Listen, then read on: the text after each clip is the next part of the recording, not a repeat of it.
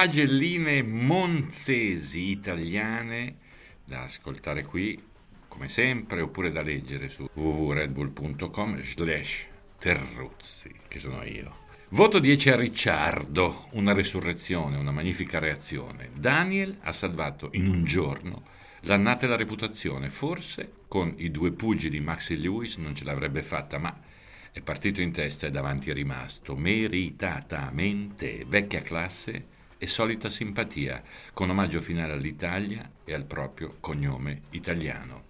Voto 9 a James Bond. A fine gara ha fatto sapere che con l'adesivo 007 applicato sulle Aston Martin di Vettel e con lo stesso Vettel non ha mai avuto niente a che fare. Lui, James, gli avversari di ribalta, altro che farsi prendere a sberloni. Voto 8 a Leclerc.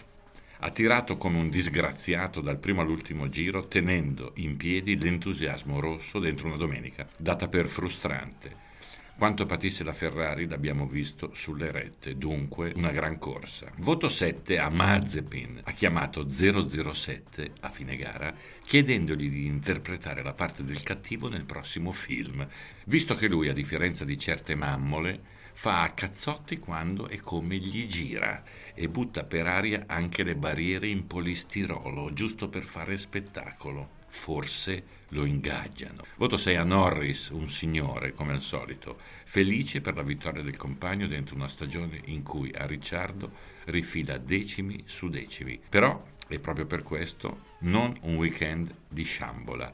Toccava a lui, insomma, e per qualche verso ha mancato l'appuntamento. Voto 5 a Bottas, è andato forte, è partito dietro per colpe non sue, ha recuperato, ma nel corpo a corpo resta timido come ciccio di nonna papera.